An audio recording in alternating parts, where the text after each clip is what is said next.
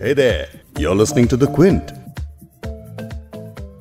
आम आदमी पार्टी ने दिल्ली विधानसभा चुनाव 2020 में धमाकेदार जीत दर्ज की और दुनिया की सबसे बड़ी राजनीतिक पार्टी बीजेपी को फिर से करारी मात देने में कामयाब रही जैसे ही आम आदमी पार्टी ने कारनामा किया तो पार्टी दफ्तर के बाहर एक पोस्टर लग गया जिस पर हाथ जोड़े हुए अरविंद केजरीवाल की तस्वीर के साथ लिखा था राष्ट्र निर्माण के लिए आम आदमी पार्टी के साथ जुड़ें ये साफ़ संकेत है कि पार्टी दिल्ली चुनाव जीतने के बाद अब दूसरे राज्यों में भी मजबूती के साथ पैर जमाने की कोशिश करेगी।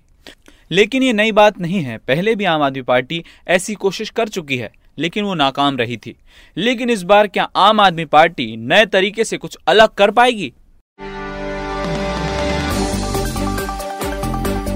आप सुन रहे हैं द बिग स्टोरी पॉडकास्ट और मैं हूँ आपका होस्ट वैभव पलनीरकर।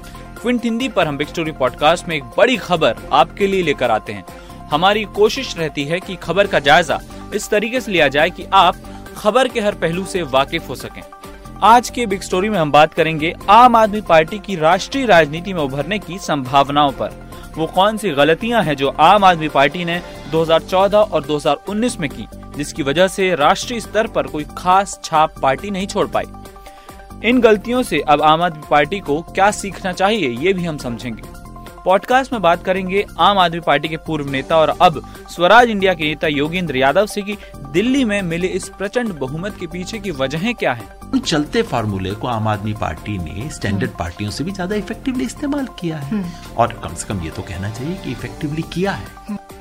साथ ही हम बात करेंगे क्विंट के पॉलिटिकल एडिटर आदित्य मेनन से और समझेंगे कि आम आदमी पार्टी की राष्ट्रीय राजनीति में उभरने की क्या और कितनी संभावनाएँ हैं। एक नेशनल ऑल्टरनेटिव बनने के लिए बहुत ज़्यादा और चेंज होने की ज़रूरत है और कांग्रेस को पूरी तरह खत्म होने की ज़रूरत है तभी कोई दूसरी पार्टी मर्ज कर पाएगी। लौटते हैं आज के पॉडकास्ट पर। कहने को तो दिल्ली का चुनाव त्रिकोणीय था लेकिन उसका असली मुकाबला बीजेपी और आम आदमी पार्टी के बीच था। एक तरफ़ आम आदमी पार्टी का गुड गवर्नेंस बिजली, पानी, स्कूल तो दूसरी तरफ़ बीजेपी ध्रुवीकरण का खुला खेल खेल रही थी। बीजेपी की भारी भरकम इलेक्शन मशीनरी को एक छोटे से राज्य की पार्टी ने करारी पटकनी दे दी। आम आदमी पार्टी को सत्तर में से बासठ सीटें मिली। लेकिन क्या आम आदमी पार्टी के जीत के मायने सिर्फ़ दिल्ली तक सीमित हैं? क्या वो दूसरे राज्यों में अपनी पैठ बढ़ा सकते हैं? अगर आम आदमी पार्टी ये करना चाहती है तो उन्हें किन बातों का ध्यान रखना होगा? इस पर आगे बात करेंगे। लेकिन पहले योगेंद्र यादव से समझते हैं कि आम आदमी पार्टी को दिल्ली में तीसरी बार मिली इस बम्पर जीत के पीछे क्या वजहें हैं। मैंने आपको बताया ना आम आदमी पार्टी की ये जो सक्सेस है ये जो established rules of the game है उनको एडॉप्ट करके सक्सेस है। Established rules of the game क्या है? हम्म। कि आप चुनाव में हर वक्त तराजू हाथ में रखें। इससे हिंदू वोट ज़्यादा आएगा मुसलमान वोट कम हो जाएगा।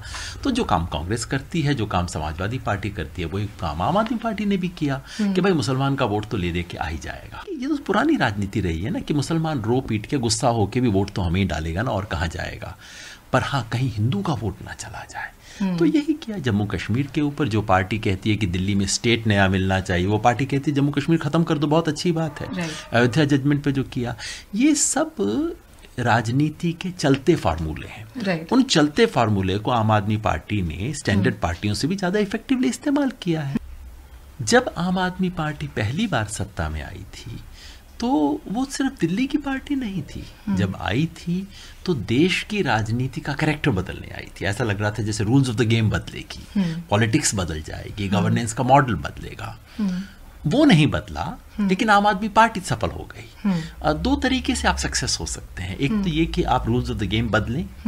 दूसरा ये कि उन्हीं रूल्स में आप एक एडिशनल सक्सेस स्टोरी बन जाए। Right. मेरे ख्याल से दूसरा हुआ है। रूल्स नहीं बदले हैं गवर्नेंस मॉडल नहीं बदला है स्टाइल नहीं बदला है। आ, शायद उन सबने आम आदमी पार्टी को बदल दिया है लेकिन आम आदमी पार्टी ने कम से कम वो सक्सेसफुली किया है। याद कीजिए 2013 का वो वक्त जब नई नई पार्टी बनी आम आदमी पार्टी ने पहली बार दिल्ली का विधानसभा चुनाव लड़ा और सरकार बना ली। लेकिन जन लोकपाल के मुद्दे पर कांग्रेस से खटपट के बाद केजरीवाल ने कुछ ही हफ्तों में इस्तीफा दे दिया। इसके बाद केजरीवाल सहित पूरी आम आदमी पार्टी लोकसभा चुनाव में कूद गई। अरविंद केजरीवाल ने नरेंद्र मोदी के खिलाफ वाराणसी से चुनाव लड़ा, लेकिन बुरी तरीके से हारे। तब पॉलिटिकल पंडितों ने कहा था कि केजरीवाल और उनकी पार्टी ने ज़रूरत से ज़्यादा बड़ा कदम उठा लिया और औंधे मुँह गिर गए। अब क्विंट के पॉलिटिकल एडिटर आदित्य मेनन से समझते हैं कि आम आदमी पार्टी ने 2014 में जो रणनीति बनाई थी या अपनाई थी वो क्यों फेल हुए और तब की नाकामी से आज पार्टी को क्या सीख लेना चाहिए? उस गलती से शायद तब तो ये लग रहा था कि आम आदमी पार्टी बहुत जल्दी बहुत आगे पहुँचना चाह रही थी, ख़ासतौर पर अरविंद केजरीवाल का वाराणसी से इलेक्शन लड़ने का फैसला पार्टी के लिए काफ़ी नुकसानदायक हुआ क्योंकि उन्हें लगा कि पार्टी अभी अभी बनी है, कम से कम अपनी जड़ें मज़बूत करे। दिल्ली जो उनका मेन राज्य है, वहाँ पर फोकस करें, लेकिन केजरीवाल वाराणसी चले गए और उस इलेक्शन में दिल्ली में तो उन्हें कोई सफलता नहीं मिली, लेकिन पंजाब में मिली। पंजाब में क्योंकि उस वक्त एक एंटी एस्टेब्लिशमेंट माहौल था मौजूदा अकाली दल गवर्नमेंट के खिलाफ और प्रो मोदी माहौल कतई नहीं था। कांग्रेस को लेकर भी कोई बहुत ज़्यादा उत्साह नहीं था, इसलिए आम आदमी पार्टी ने एक एंटी एस्टेब्लिशमेंट वैक्यूम उस वक्त पंजाब में फिल किया। लेकिन जब तक 2017 के चुनाव आए, तब तक लग रहा था कि आम आदमी पार्टी के अंदर की लड़ाइयों की वजह से वो इस चीज़ का फ़ायदा नहीं उठा पाई और सत्ता हासिल नहीं कर पाई पंजाब में। तो जो उस वक्त उन्होंने एक्सपेंशन किया था कि हर जगह यूनिट्स अपने बना देना और हर जगह कैंडिडेट्स खड़े कर देना, उसका फ़ायदा उन्हें सिर्फ़ एक ही राज्य में मिला और वो पंजाब है। बाकी किसी भी जगह में कोई ख़ास फ़ायदा नहीं हुआ। पर हाँ उसके वजह से ये तो हुआ है कि अभी आम आदमी पार्टी के ऑलमोस्ट हर स्टेट पर एक यूनिट है और कम कम वोटों के लिए सही पर कैंडिडेट खड़े होने को तैयार है आम आदमी पार्टी के टिकट में तो एटलीस्ट उस एक्सपेरिमेंट का ये एक एडवांटेज आम आदमी पार्टी को अभी मिल मिल सकता है। हाँ ये ज़रूर हो सकता है कि अगर एक, मान लीजिए जिस तरह से इमरजेंसी के दौरान अलग अलग विचारधारा के लोग मिलकर एक पार्टी में शामिल हो गए, तब जनता पार्टी थी वो।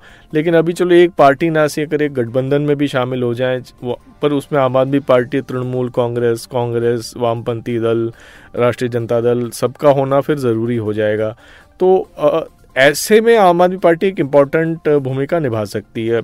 केजरीवाल की एक एक यूनिक पोजीशन इसलिए भी है कि उनकी अब हमें चाहे पसंद हो या ना हो भारत की राजनीति में हिंदी हार्टलैंड का दबदबा है। अभी फ़िलहाल कोई ऐसा लीडर है नहीं जो हिंदी हार्टलैंड में बीजेपी को चैलेंज कर सके।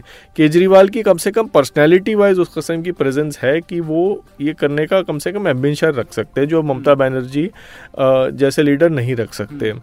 तो वो एक एडवांटेज ज़रूर है केजरीवाल का, लेकिन वो बाकी अपोजिशन उन्हें ऐसा दर्जा देने में देने के लिए राज़ी होगी, ये हम कह नहीं सकते हैं।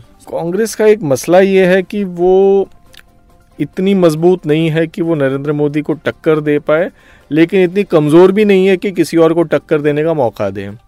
तो अब बाकी अपोजिशन पार्टीज़ के लिए कांग्रेस एक एक एक हिसाब से एक ऑब्स्टेकल एक रोड़ा बना, बनी हुई है। चूँकि अब ज़्यादातर स्टेट्स हम देखें चाहे मध्य प्रदेश, राजस्थान, छत्तीसगढ़ गुजरात, ऐसे तमाम उत्तराखंड, हिमाचल, ऐसे तमाम स्टेट्स में जो मेन अपोजिशन है वो कांग्रेस ही है।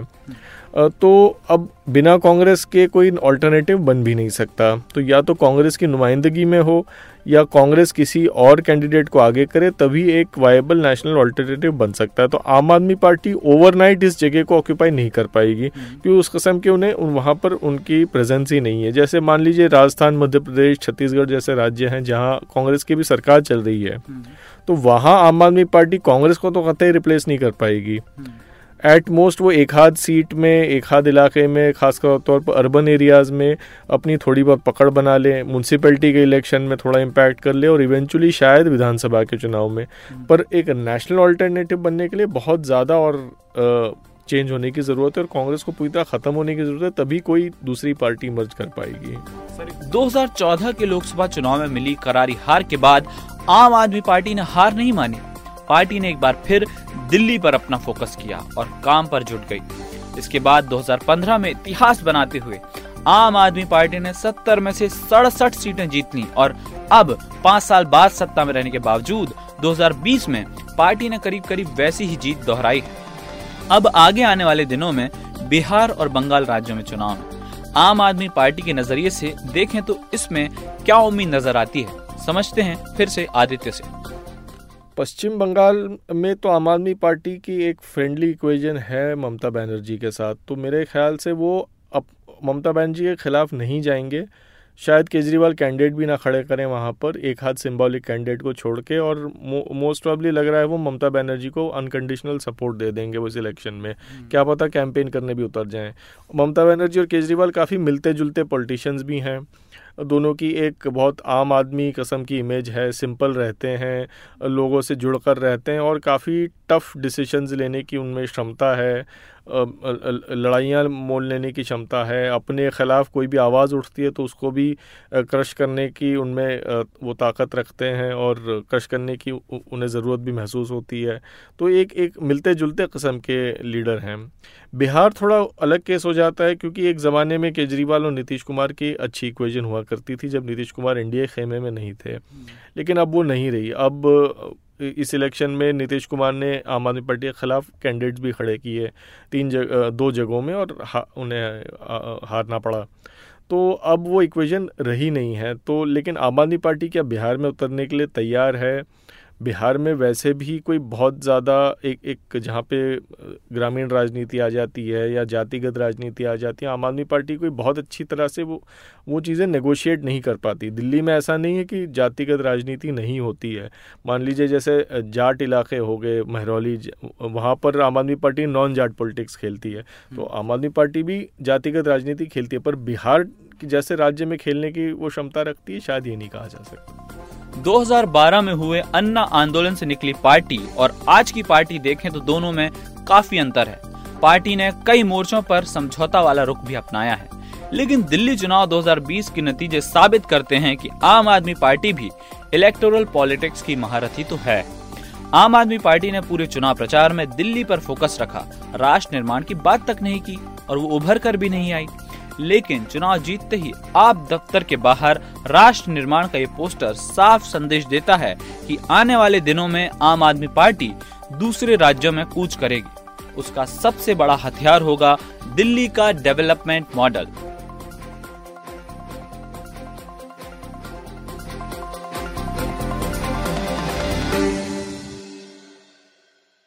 आज के बिग स्टोरी पॉडकास्ट में इतना ही। कल एक बार फिर मिलेंगे एक और नए मुद्दे के साथ। तब तक के लिए नमस्कार। आपको एक बार और बता दें कि बिग स्टोरी हिंदी आप क्विंट हिंदी की वेबसाइट पर तो सुन ही सकते हैं। इसके अलावा गूगल और एप्पल पॉडकास्ट स्पॉटिफाई और जियो सावन पर भी सब्सक्राइब कर सकते हैं।